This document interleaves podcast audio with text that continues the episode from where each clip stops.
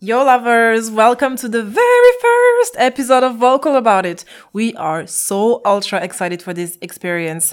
Thank you so much for the lovers who listened to our trailer, who shared it with your loved ones, and who just sent us so much cool feedback. This really gave us life. So thanks for that. Thank you so much. We're super excited. Welcome.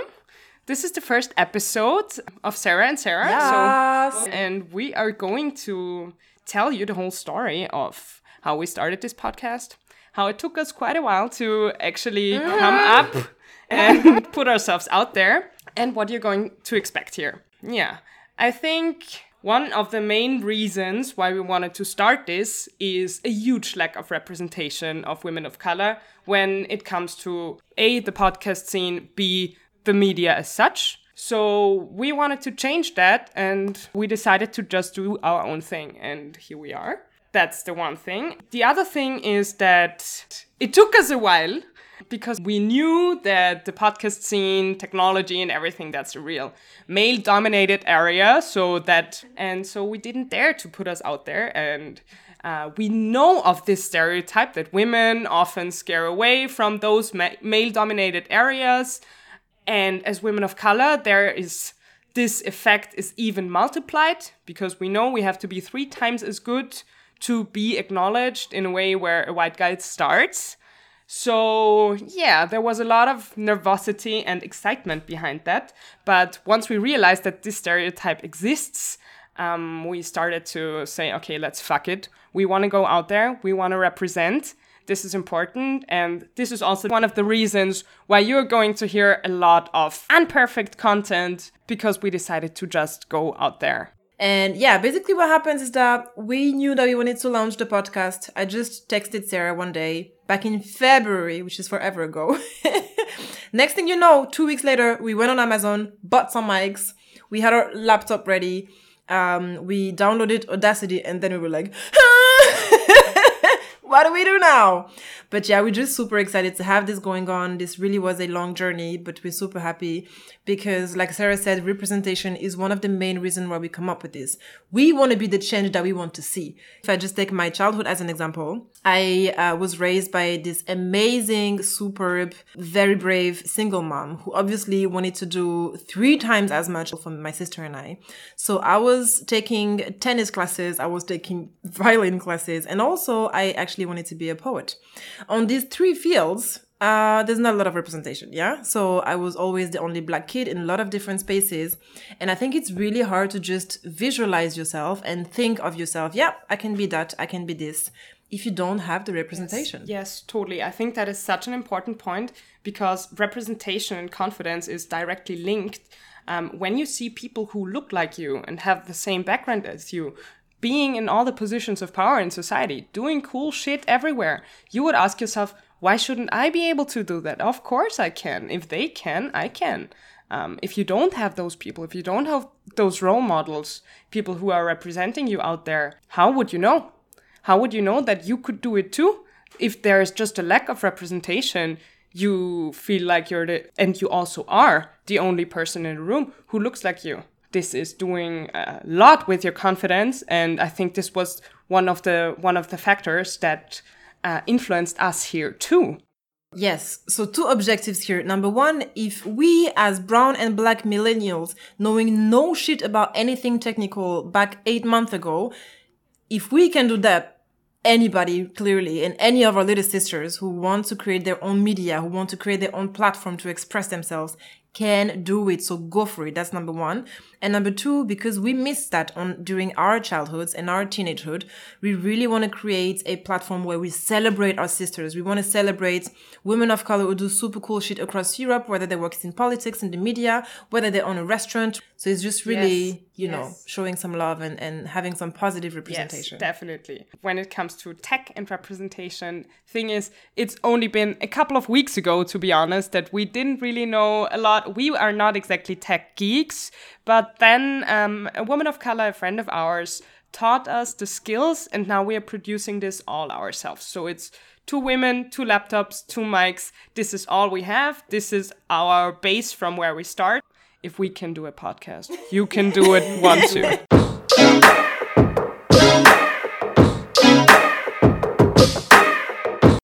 Okay, so just to present ourselves, because I think it's important for our listeners to know a little bit who we are, where we come from. We will have many different talks about our childhood, about our past, about super personal stuff that you want to share with you guys. But just to start with, um, as for me, my name is Sarah with an H at the end. Thank you very much. Have the respect, yes. Uh, so I'm French. I grew up in a small town in the southwest of France. Uh, my mom is from Angola. My dad is from Ivory Coast. And uh, I'm just really excited to share with you guys my experience as growing up as a black woman in France. Um, after my studies, I moved to Asia in Singapore, where I lived for a few years, and now I'm based in Brussels. So there's a lot of different things that happened during my life in terms of um, really cool experiences, happy vibes, um, you know, cool family stories, much less cool family stories as well. Um, but yeah, a lot of different things along the way that make me the woman who I am. And yeah, can't wait to share all of that with you guys. Yeah. So yeah, my name is Sarah too, without an H. This is how you can differentiate us. Um, I'm 26. I'm from Vienna. I've been working in the European Parliament for the last three years, a very white place, which is going to be topic of one of our episodes in the future too. I've been living and working in Brussels for three and a half years now, and I really love the diversity and the inspiration and the people I met here. Including me, right? Including you. Many uh, very feminist uh, women of color and white women um, who we do a lot of very feminist shit with. And yeah, they are going to be topic of our episodes too. Um, so yeah, I think let's dig in and yeah. talk about our um, topic of the day.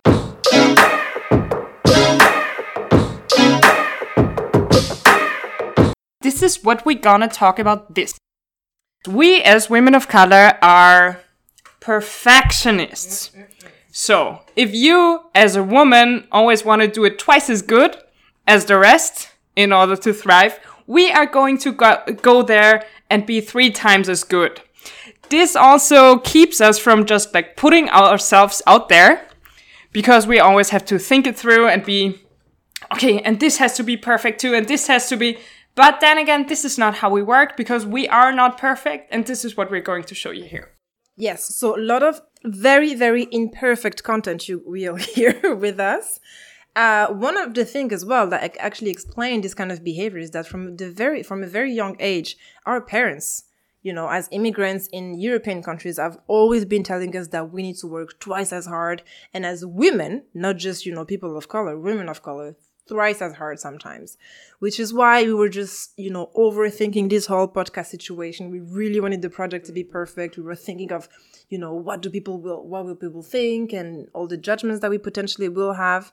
And you know what? If we were two white guys, this would have been out by June already. Right? this is incredible. And you know what? This actually made me think about this whole effort we put into adapting ourselves to this society mm-hmm. instead of just like celebrating our being different and how much energy we put into seemingly being like everybody else right. and being like the rest and being like the ma- mainstream when in reality our being different isn't a deficiency or something but something that is a great resource when you see it the right way and when you use it the right way and when you're not trying to be somebody else. Completely. I think though that that's something that comes when you've started to deconstruct and decolonize your mind, word I love to use. Can you explain what that means? Sure thing. So, decolonizing a public space, a mind, or, you know, a thought process means that you are going to get rid of all the racist stereotypes that were put in place during the colonization by European countries of basically southern countries of this world, where, for example, white is going to be the center of a beauty standard. Where, for example, myself as a black woman, I'm expected to be wild, very loud, disrespectful, to be, you know, not reasonable, just not being able to manage my temper and such, such things. Being very sexual. Being extremely sexual, absolutely. For Asian women being extremely submissive, not really having a point of view, you know, being able to just like be flexible and shit, like all of this bullshit that's basically really, really strongly incorporated into our minds from a very, very young age. When you start to realize that, when you start to do your research, when hopefully if you do, you know, have parents or a supportive system who educate you and help you to go through your history, where you actually come from. Uh, in my case, you know, I, I had the luck of having um, very woke and educated parents who always told me about the history of Africa way before colonization because that's not where it started. Then you start to realize, you know, all of the small things that you've been doing, the people that you've been dating, the friends that are surrounding you, the small remarks that you had at work, and you just start to believe that this is not about anything else but your race. And when you go through that process, you actually get rid of all this, or at least a knowledge, yeah, a knowledge uh, where everything comes from, and decolonize your mind. I think that's really an important point of realizing in what kind of society you grow up because so often people are like, no, I'm not racist. But the thing is actually that we all grew up and were raised in a very racist and also for this matter, very sexist society. Absolutely. And realizing this, that not all of your thoughts are your own production and uh, you produce them because you want to be a racist or something, but this is what you were taught that those people are all one of a kind, that this is how they behave and everything. You have to actively get rid of this in the process of your intellectual decolonized mind. And once you realize this, that this is not, this is not you and you didn't, you are not there by choice having those kinds of problematic views, but this is what we were all taught and realizing it, acknowledging it, and then slowly starting to lose it this is actually the first step on being an ally, I think. Totally. So that's one thing when it comes to the to the point of of white people. But at the end of the day, if they don't do it, it's fine. Their life will continue and they'll just be seen as lazy, maybe. But honestly, for us as people of color and women of color, it's a survival thing. This brought me so much peace to understand where all the different reactions I got were coming from and to know that I'm so much more than that. And I'm not to let this, you know, put me down. I'm not going to let this define me. This is really something that can bring you freedom, that can help you define yourself as you are beyond the color of your skin and beyond your sex and everything. So that's actually, you know, because we are in survival mode 24 7 to start with as people of color. We have to fight against a lot of different bullshit that other people put onto us uh, on a daily basis. And to me, that was survival as well. Mm-hmm, mm-hmm, mm-hmm. It does.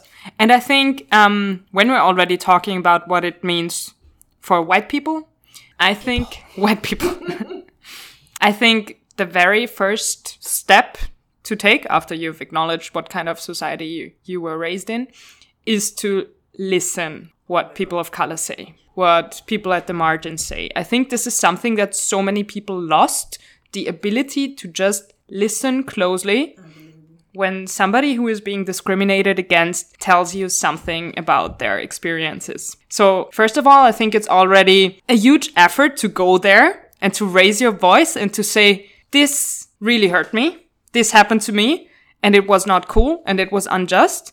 But then getting the reaction from the other part is very often a reflex of belittling what happened or normalizing it to saying, they probably didn't mean it like that. That wasn't their intention.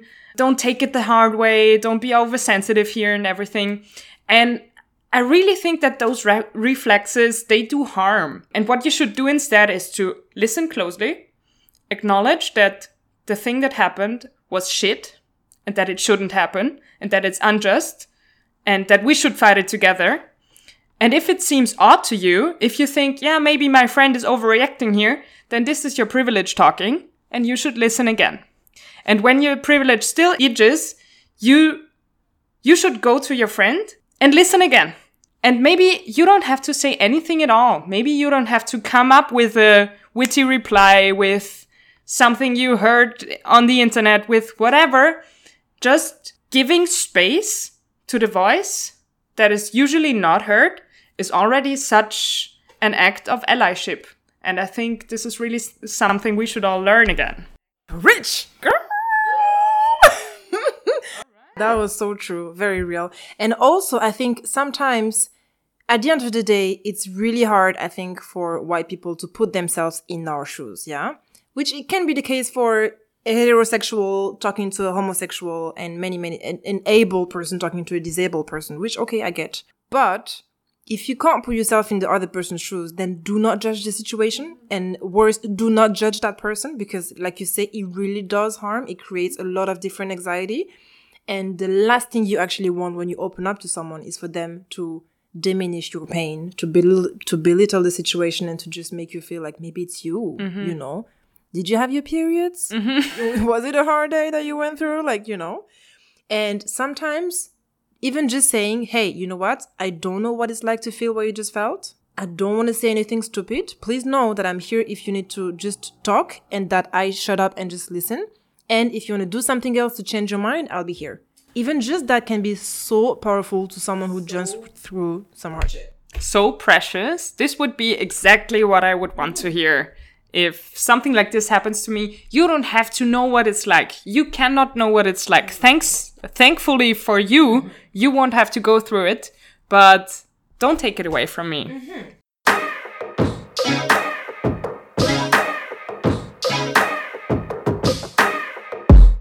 So just to come back on the on the listening part, I think you know what? The more I grow up, I'm gonna use that phrase a lot. The more I grow up, and the more I put an emphasis on active listening. I cannot deal with people who literally are not listening to you, are just waiting for you to be done, even like oh, almost trying to interrupt you, to then just go and tell their story. And that happens a lot when you, you know, tell a story of discrimination to a person who's not subject to that.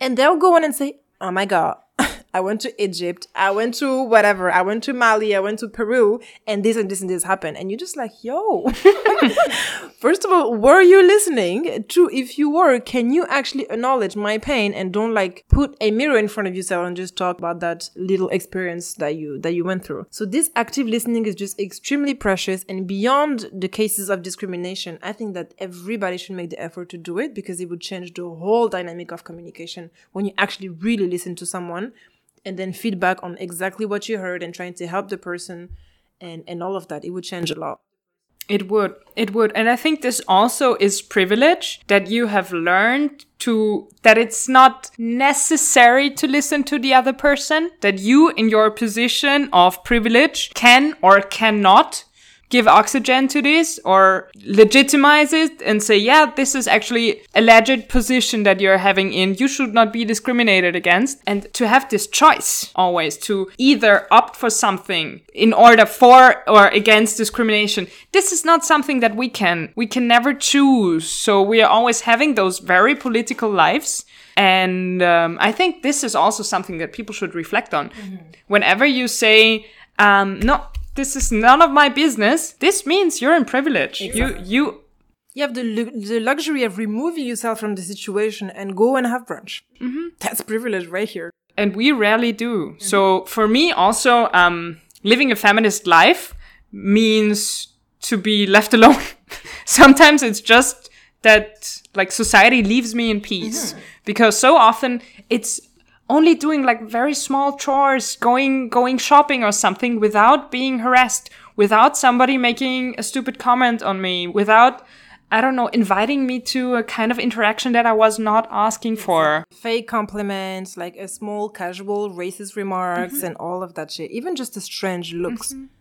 can sometimes be highly annoying Yeah. And just imagining that you can go through your day without anybody like trying to take something away from you, t- trying to divert your attention. This is huge privilege. And um, when you think about it, that we do not have this luxury most of the time, I think this position could be very powerful once you realize this and once you are willing to share it with people who are not in those positions of power.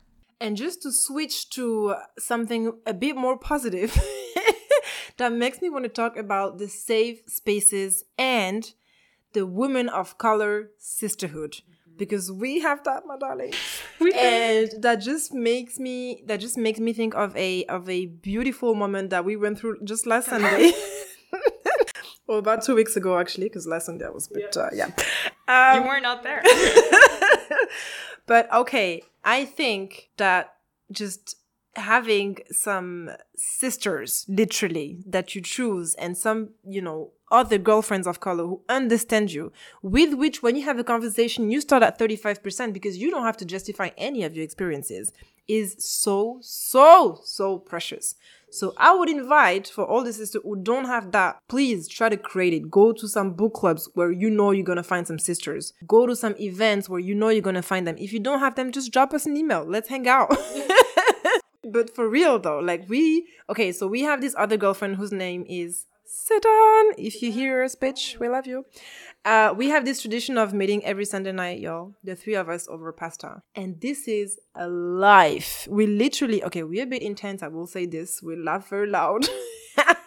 we get excited about stuff. People avoid us. People avoid us usually and they we get nasty looks. But these two, three hours we spend together just is just such an energy reboot. Incredible unbelievable because we get to tell our stories the real way it is. We don't have to hide anything. We don't have to like, you know, sugarcoat any of the shit we want to say. And it's just the realness of these relationships are key to again the survival of women of color. It's so worthy, it's so precious. And for me, it took me so long to realize this, mm. how it is not to only be with like-minded people, but with people who share the same experiences that you have, where you don't have to always justify, yes, this is actually really happening to me. Where you don't have to go through this effort and emotional labor all the time, but where you have people who exactly understand what you're going through. This is so worthy and uh, yeah so for me for example um i i grew up in vienna and it's a very white country this austria it's very traditional, and um, I grew up in a in a very uh, conservative district, and so for most of my childhood and youth, I had white friends. So I was always the other, and it actually took me until I came to Brussels to have both, to have feminist friends and friends who are women of color. Interesting. And uh, that it took me so long and that now it's finally there. This means so much to me, and I can really just recommend to try and reach out. I'm pretty sure that the women out there will want to make this kind of connection too. So we've had this several times, for example, at one of Sarah's workshops about uh, intersectional feminism. Afterwards, we met and we found each other just like this. We were a group of women of color who had a blast without knowing each other. We vibed out like no tomorrow incredible. It was incredible. And we had such a, yeah, we had created a space of us. And uh, yeah, this was incredibly worthy. And you shouldn't wait to have this because it's the best. Go it for is. it. It's everything.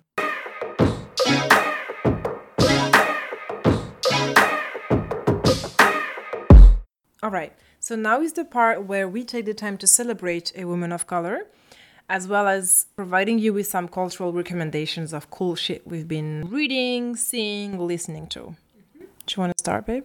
All right. So I recently came across that's funny because a white friend of mine actually suggested her to me. What? Yes, I know. In any case, she's a rapper from the US. She's called Angel Haze. She's incredible. She went through a lot. One of her songs called, well, this is actually a variation of Eminem's Cleaning Out My Closet, where she is rapping about her past, how she got sexually molested and raped as a child, how her family was uh, living in a cult. Yeah, that's actually a really tragic story of how she and her mom they were really exposed to the dynamics of control of the cult and um, how they got away from it and how she even though she went through so much developed her potential and her talent. And I think at the age of 13 or something, she published her first poem. And since then, she's been thriving and is doing so powerful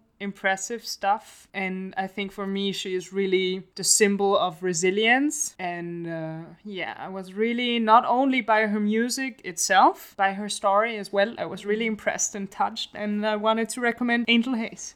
Oh, super.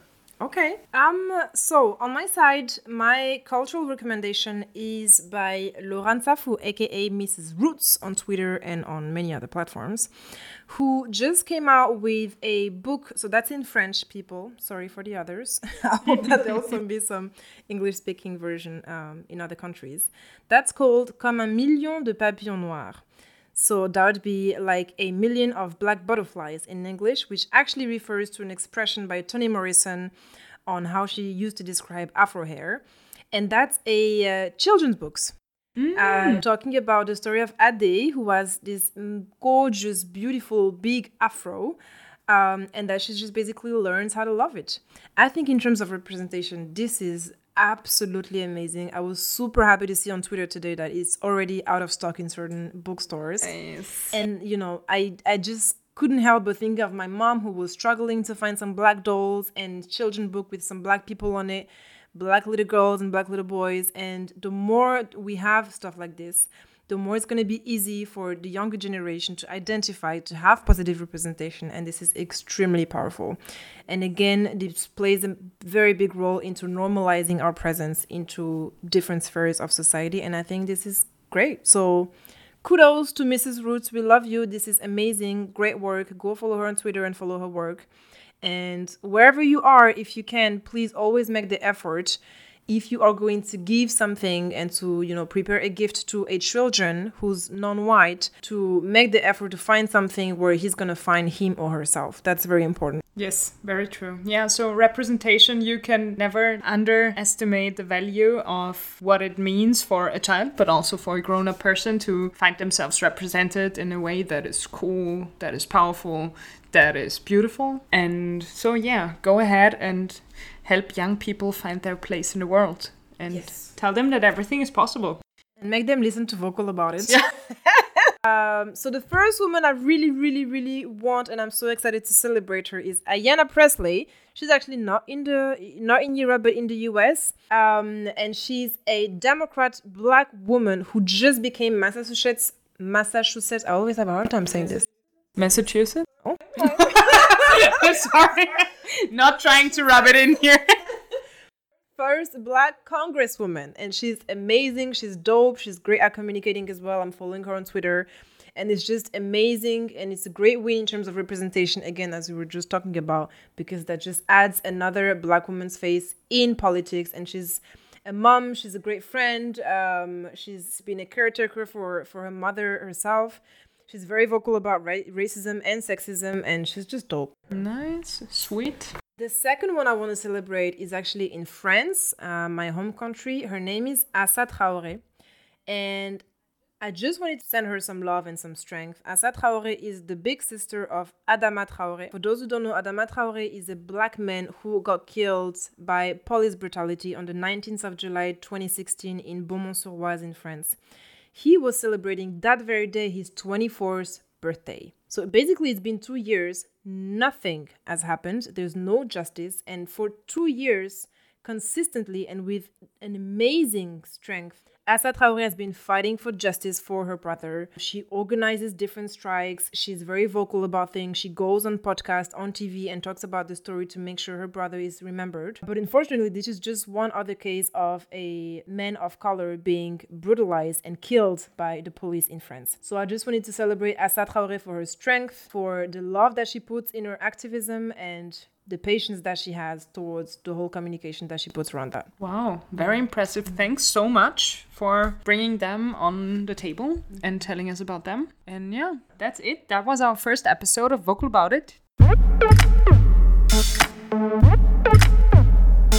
Thanks for listening to this episode of Vocal About It. If you enjoyed the conversation, show this sister some love. We'd love to see some five star rating on Apple Podcast. Share the podcast with your loved ones as well and to all of the others. Make sure to follow us on Twitter for updates with the handle at vocalabout underscore it. And if you have any questions, love declarations, or that you want to partner for some cool shit, do drop us an email on vocalaboutit at gmail.com. Ciao, lovers!